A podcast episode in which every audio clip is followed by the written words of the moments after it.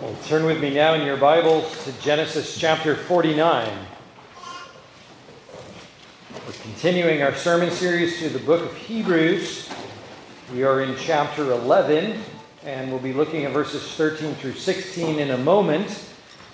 But to understand a little bit of what is happening in Hebrews 11, 13 through 16, we'll first read from Genesis 49, verse 29, down through chapter 50 verse 14.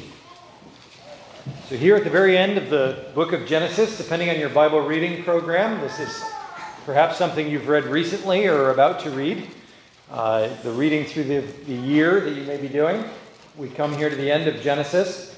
This, this little paragraph, this little section we're going to look at, the end of 49, the beginning of 50, is really the end of the patriarchs, the last of the great three Abraham, Isaac, and Jacob. So, hear now the word of the Lord Genesis 49, verse 29, through Genesis 50, verse 14. Then he charged them and said to them, I am to be gathered to my people. Bury me with my fathers in the cave that is in the field of Ephron the Hittite, in the cave that is in the field of Machpelah, which is before Mamre in the land of Canaan, which Abraham bought with the field of Ephron the Hittite as a possession for a burial place.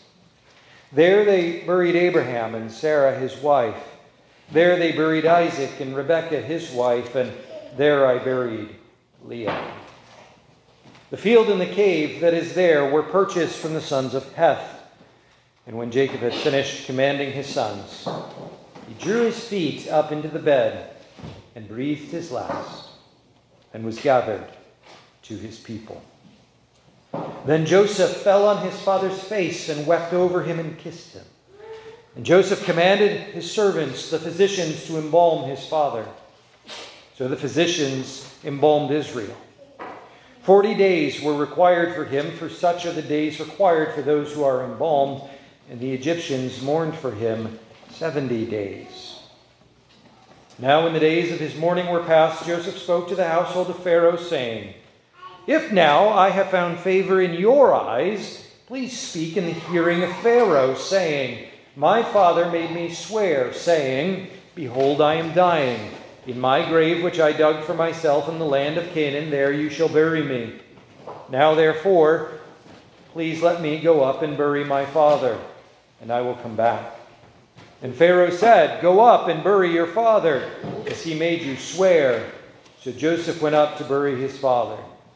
And with him went up all the servants of Pharaoh, the elders of his house, and the elders of the land of Israel, of Egypt, as well as all the house of Joseph, his brothers, and his father's house. Only their little ones, their flocks, and their herds they left in the land of Goshen. And there went up with him both chariots and horsemen, and it was a very great gathering. Then they came to the threshing floor of Atad, which is beyond the Jordan and they mourned there with a great and very solemn lamentation. He observed seven days of mourning for his father.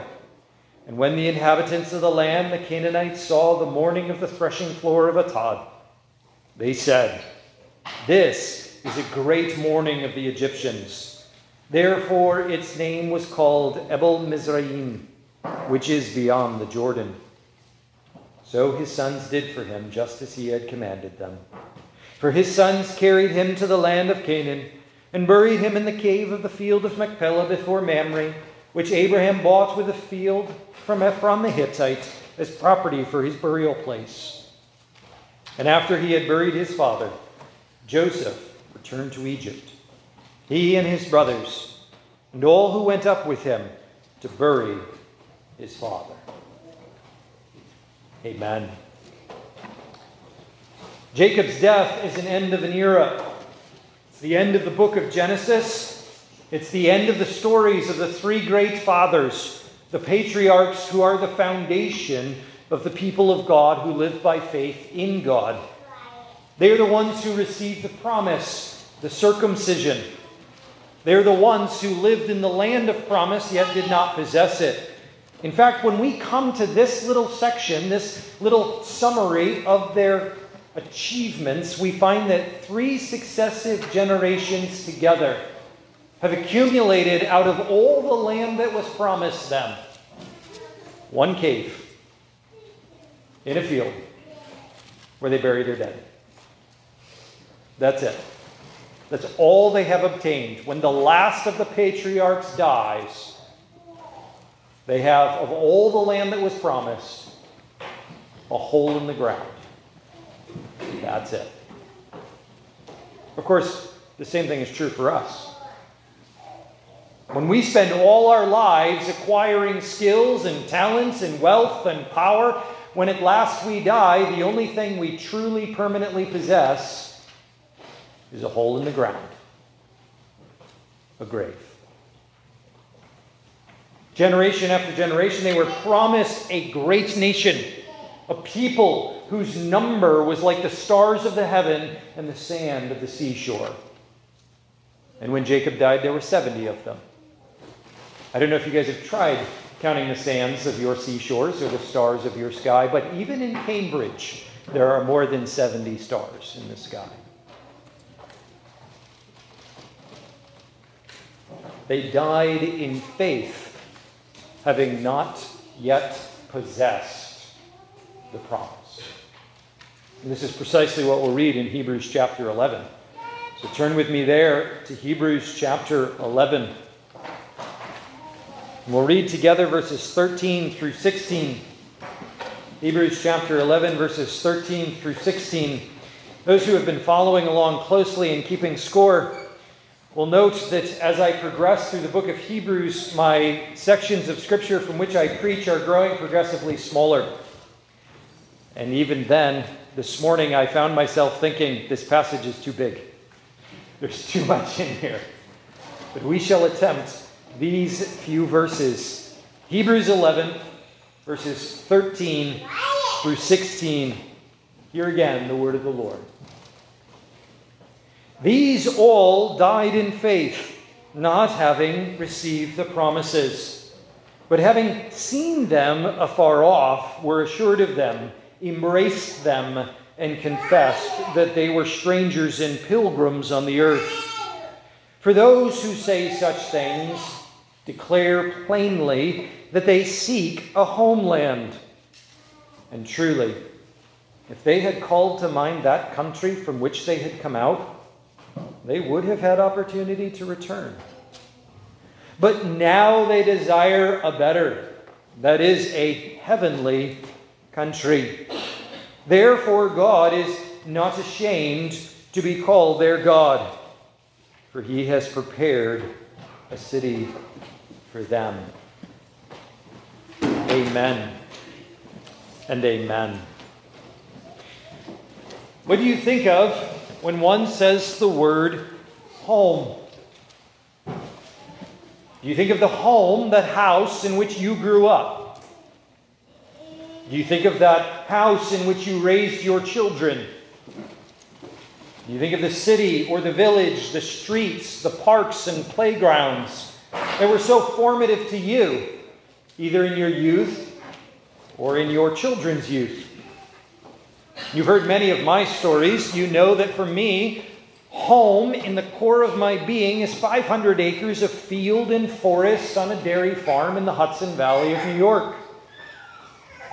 But of course, home is also for me a little white house that some of you have seen nestled in the edge of the trees. Because on cold winter evenings, after wandering in the woods for hours, I would return to the back door with all the windows lit with yellow light. And I would throw open that door and smell dinner. Hot and moist, filled with all the smells and warmth and love of home.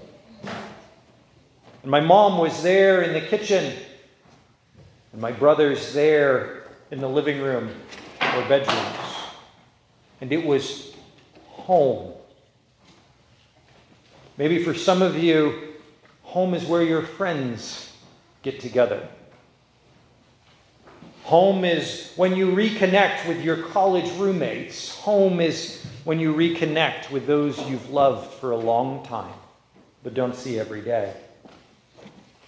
Here's the tremendous reality that we slowly come awake to in our lives nothing here feels like home. They all come close, but they're all not quite there. And there's a reason for this. The good news for us, in fact. This discomfort with everything comfortable here is rooted in good news. We have a home, it's in heaven. The good news for us is that your God is preparing a home for you in heaven. And so we need to live here like home is there. God is preparing a home for you in heaven. So live here like home is there. This in mind, let's look at our few verses together. First, notice that the Holy Spirit says that these all died in faith, not having received the promises, but having seen them afar off. These all who died are somewhat debatable. Who are these all? Perhaps it's the names that have gone before Abel, Enoch, Noah, Abraham, Sarah. Perhaps it is the names who will come after Abraham, Isaac, Jacob, Joseph, Moses, the people of Israel, the judges. But whether it is the names before, or the names after, or the names altogether found in Hebrews 11, there seems to be a universal experience among believers. That when it says, these all died in faith, it is most certainly our fathers in the book of Genesis. They truly died in faith, not having possessed the substance of the promise. They merely saw it from afar off. And yet we see this throughout the Old Testament. It is also true of Joseph and the sons of Jacob it is also true of Moses and Aaron and the Israelites, who see the substance of the promise but do not hold it in their hands. And they die in faith when it is still far off. It's certainly true of Israel and the kingdoms of Israel and Judah, who possess the land, who become a great nation, and yet are awaiting something more. And so we can conclude, I think rightly, that it is true of us that this side of glory, all who live by faith will in fact die in faith. Unless Jesus comes again. And that's why we pray, Come quickly, Lord Jesus. But should Jesus delay his return, of this much we can be sure that those who live by faith, these all die in faith. To live by faith is to recognize that I will one day, unless Jesus comes, die in faith, not having received the substance of the promise.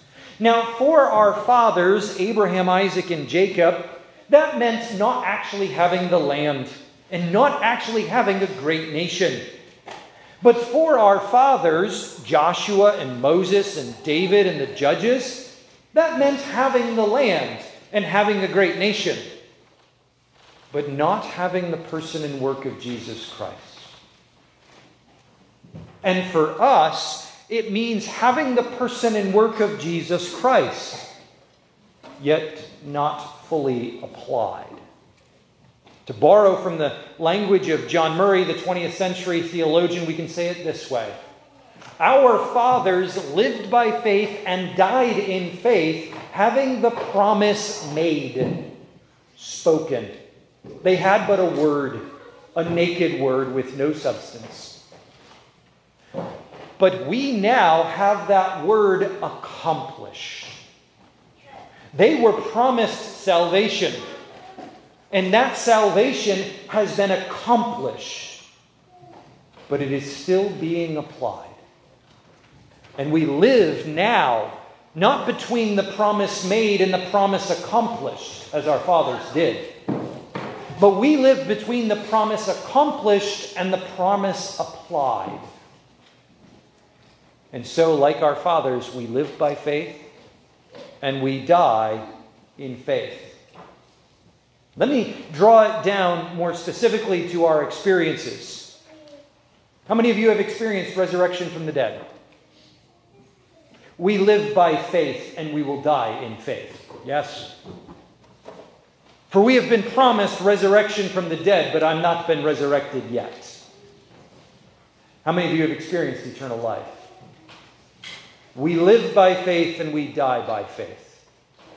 I have a word from my Father that I will have eternal life, a home in heaven. I have received that promise. And it has been accomplished in the person and work of Jesus Christ. He's done it. Nothing remains except for me to experience it. And that has not yet happened.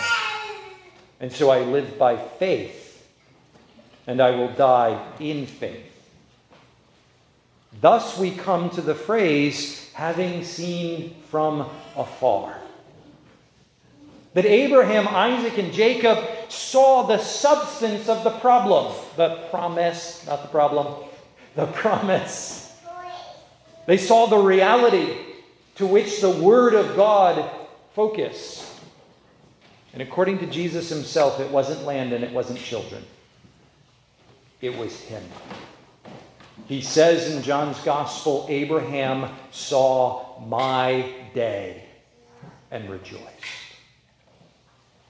Abraham and Isaac and Jacob, through the inspiration of the Holy Spirit, saw through the Word of God, through the promises, to the person and work of Jesus Christ while he was yet far off. And so it is with us. That when we live in this world, we should see in water, in the name of the Father, Son, and Holy Spirit, the Son of God crucified for sinners, washing them clean and adopting them as his own. We should see in the bread and in the cup the Son of God taking to himself a true body and a reasonable soul, that he might be crucified for their sins and give to them his life and his righteousness that we might see in the scriptures from story to story and song to song, every page pointing to Jesus. That through sacrament and through scripture, we see Jesus, who's not as far off as he was for our fathers, but is still not yet here as fully as we would wish. He has come and he has accomplished but he is coming again.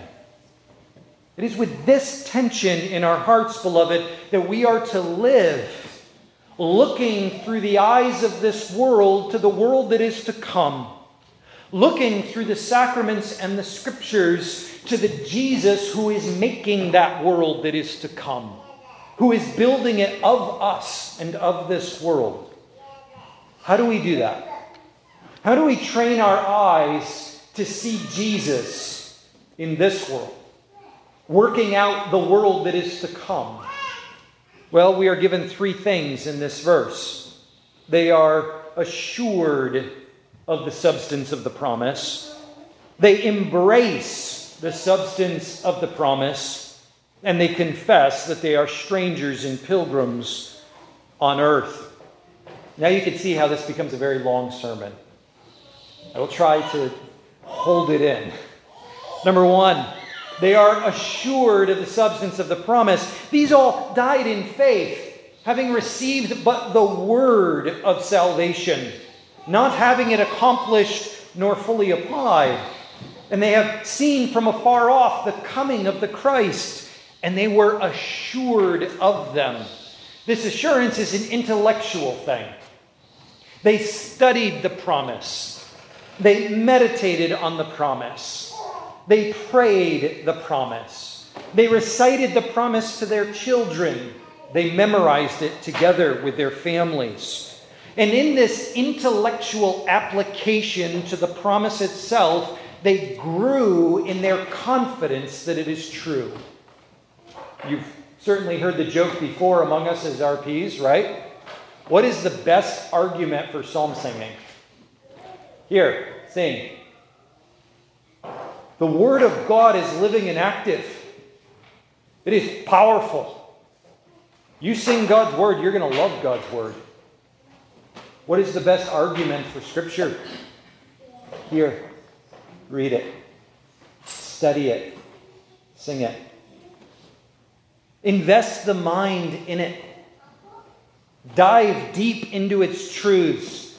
You will find it bottomless without limit. You will find it rich and encouraging. You will find all its truths sweet and refreshing. Do you want to be sure of the promises of God? Spend a lot of time with them.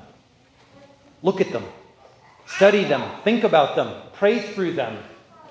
But secondly, embrace them. Our fathers were assured of the promise by visiting it time and again, by grasping it with their minds, but also with grasping it with their hearts. They embraced these promises. These were truths they loved, realities that they delighted in, that awoke their hearts and increased their passion. They occupied a place in their life that motivated, excited, enthralled them. The psalmist, oh, how I love your law, it is my study all the day. I thought of numerous ways to explain this, none of which I'm super happy with. Things about the Boston Red Sox and the Patriots and being excited about all these things that don't matter. That don't matter. But being excited about what does matter. They embrace the promises of God. They embrace the Word of God. They understood it and applied their minds to it. And so much more, we, friends, should think deeply about the words we have been given, but also should feel passionately about the words we have given. In this way, I will turn the attention to the pulpit very recklessly. Boring preaching is a sin. It really is. There must be heart there must be depth. There must be enthusiasm. There must be tears. There must be an embrace of this truth. This is what I believe. This is what you must believe. This urgency, what they would call long ago unction. It must be profoundly intellectual, thoughtful, but it must be profoundly fervent as well. And then, thirdly, it must be lived. They confessed that they were strangers and pilgrims on earth. They took those promises to their minds and understood them. They took those promises to their hearts and they loved them. And they took those promises to their lives and they were transformed by them. They said, I am a stranger here on earth. By that they mean a different nature. I am no longer the old nature that I was, says Abraham, Isaac, and Jacob. No longer defined by the self, no longer defined by Satan's power over me, nor sin's control in me. I am a stranger to this earth, of alien nature. Paul will say it this way I am a new creation in Christ Jesus. The old is gone, the new has come. And I am now strange or estranged from my old self, alienated from the sinful and selfish one I once was. But so too, I am a pilgrim on earth. That is to say, that in whatever experiences I go through, I, I walk through this world as one who recognizes all of this is temporary. None of my achievements are permanent. None of my accomplishments are permanent. I, I find it amazing. in fact, it's ticklish and it's also timely. Sorry about that. That when great athletes achieve great things in the Olympics or in whatever's happening, you know, this time of year, they will use this word. They have achieved immortality. And I laugh are you kidding me? Everyone in the world will forget who won next week. Immortality is short lived by this definition. Oh, how we pursue the grandeur of this earth, how we pursue that which cannot be held, cannot be kept, wealth that is like liquid, praise that is like a vapor and a gas, instead of recognizing that according to the Word of God, the promise of God, I'm a pilgrim. I'm passing through. Nothing here is permanently mine. Now, there are two things that should be drawn out of this in terms of our relationship to this present earth. One is relax your grip. There's nothing here you can keep, there's nothing here that's permanent. Walk around with open hands, receiving from God all your friends, all your family, and all the good things of this life with joy, with gratitude, with thanksgiving, with generosity. Recognizing that it's not yours to squeeze and hold on to, you can't do it anyway. The other is to steward what you are given. Take good care of it. You know why?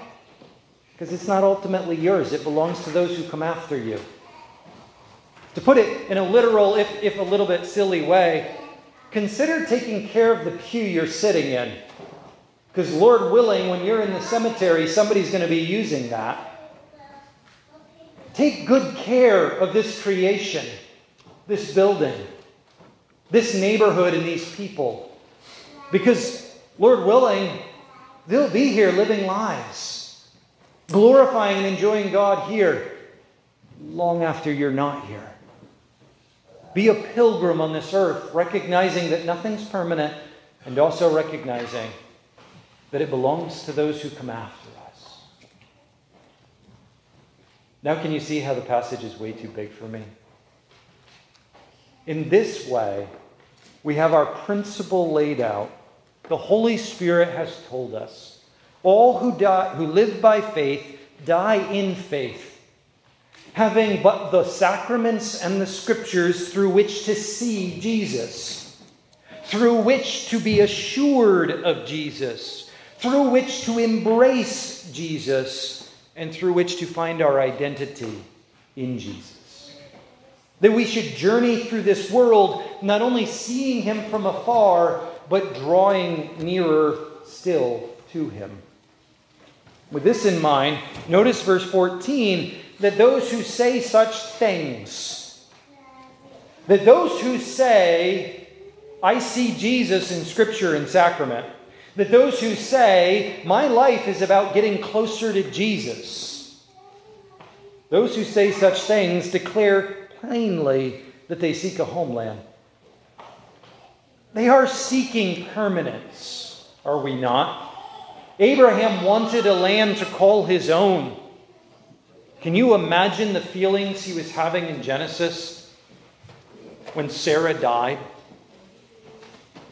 This, his wife of all his life. This, the mother of his beloved son of promise. And he needed a place to put her.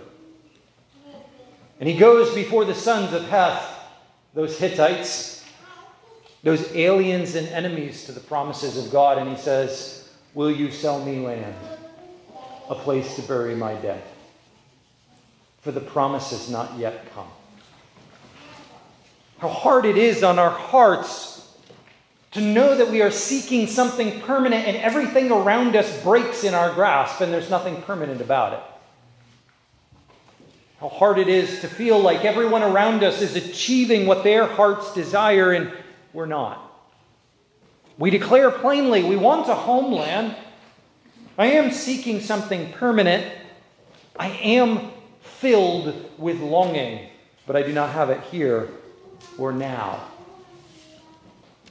To obtain this homeland, we are told we have to call our minds away from the country from which we have set out, that they would have opportunity to return. This pattern in verses 14 and 15 is played out throughout the Old Testament.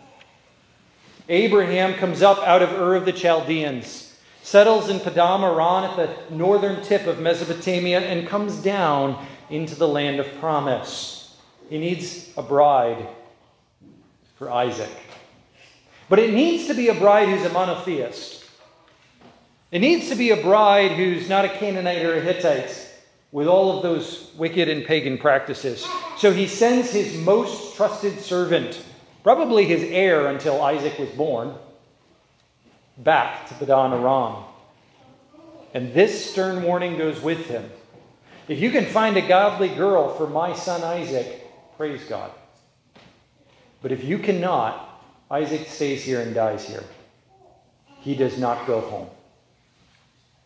When Moses leads Egypt up out of uh, leads Israel up out of Egypt, they wander in the wilderness and they say repeatedly, Let us go back to the wilderness. Let us go back to where there were leeks and onions.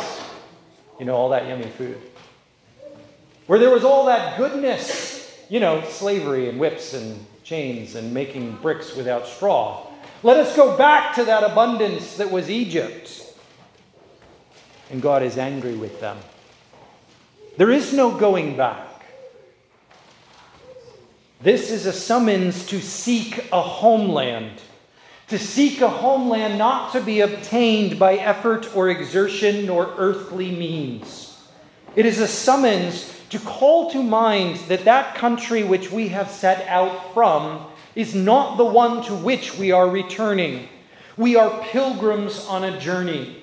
And we are advancing in the words of the psalmist from strength to strength, going from pool of water to pool of water until we come to ocean's edge, until we have received that fullness of the love and grace of God in Christ Jesus that we have here in sample by sacrament and by scripture. By drinking these little tastes of the love of God in baptism, supper, fellowship of the saints, teaching and preaching of the word, we have our thirsts awakened to say, I want home. I want the home that these sweet things speak of. I want the home in the full reality where family and friends are united in love. I'm seeking the homeland and I cannot go back. I cannot turn back. And he sums up then in verse 16 now they that desire a better, that is a heavenly country. Their hearts were enlarged to desire. Their minds were illumined to seek. And their lives were conformed to this reality. In this estate of sin and misery, I am now a stranger. And I'm looking for a home. In this world of earthly ambition and energy, I am a pilgrim, recognizing that all I accomplish is a breath, passing away like a sigh, like an exhale. But now I desire something better, something permanent, something lasting, something that I don't have to leave when I turn 18 Something I don't have to sell when I'm too old to mow the lawn. Something that I don't have to move away from because it doesn't fit my growing family anymore. I want a home. Something I dwell in, belong in, a space that gives meaning to who I am, a space on which I can impress the reality of who I am, something better, lasting, and permanent, a heavenly reality, a spiritual truth. This is what they were seeking. Why was Abraham, Isaac, and Jacob content with a hole in the ground? Because they knew it wasn't about dirt in the Middle East. And I would love for us to stop killing people over dirt in the Middle East. Because even Abraham and Isaac and Jacob understood it wasn't about the dirt. They desired something better than land between the Jordan and the Red Sea. They desired a heavenly country. They desired a better place. How much more should our hearts, who through sacrament and scripture can behold the promises, not merely spoken, but accomplished, fulfilled in the person and work of Jesus Christ and now being applied through these means of grace. That those instruments, sacraments and scripture and fellow saints, through which we see Jesus, are the very same instruments that carry us into that better country. They are that road on which we pilgrims journey and bring us into glory. Therefore, therefore, since this earthly life exists, to awaken in us a heavenly ambition. Therefore, since this earthly life exists, to provide us with the spectacles of sacrament and scripture to see from afar the better heavenly home that Christ is making for us. Therefore, since we who live by faith in this reality know that we will die in faith in that reality, God is not ashamed to be called their God. In many ways, it would make more sense and it would be easier to preach if he had said, Therefore, they were not ashamed to have God as their God. That makes sense to me. I can preach that to you. Because my God is preparing a home for me in heaven. I'm not ashamed to see him in sacrament and in scripture. I'm not ashamed to study him closely, to love him deeply, and to conform my life to his word and command. I'm not ashamed to say plainly, This is not my home. I'm seeking a home. And I know the road to it.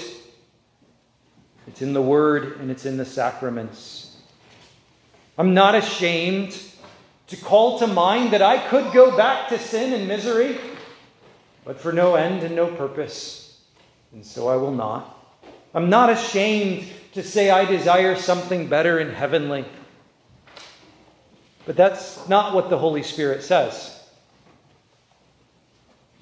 He says to the breaking of all our hearts, God is not ashamed to be called their God.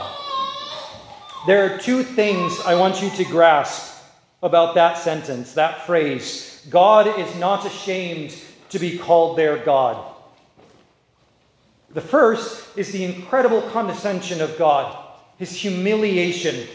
God was not embarrassed to be known by the name of Abraham, Isaac, and Jacob.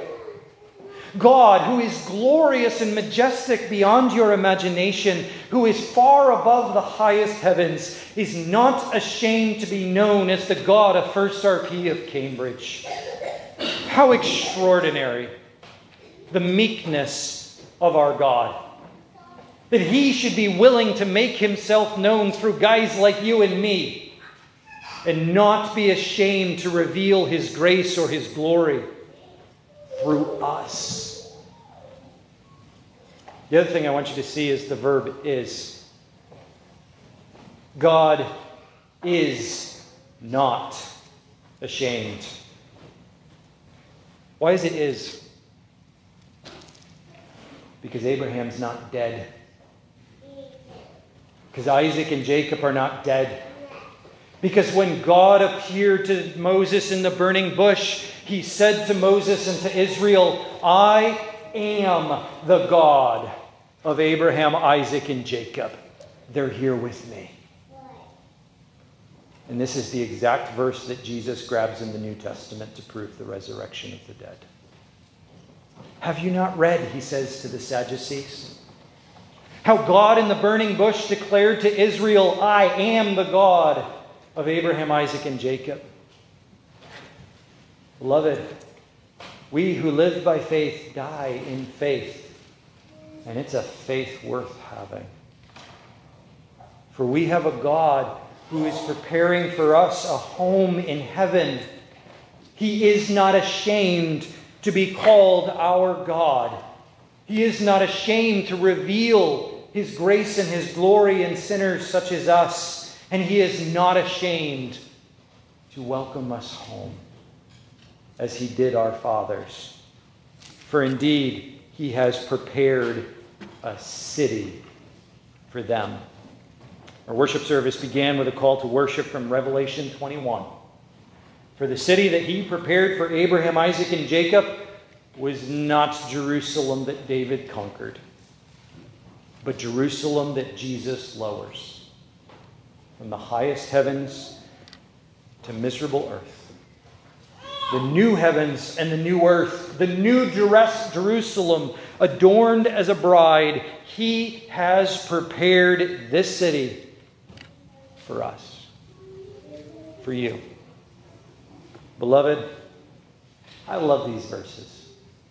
Do you love these verses? Amen. Are, are you sure of what you just heard? This is true. I'm going to die, and then I'm going to live forever. Do you embrace that truth and say, that's going to organize my week? And do you confess? Do you order your life that way? I have a home, and I'm not going to live like it's here. I'm going to live like it's there. Beloved, let's so live. Please pray with me.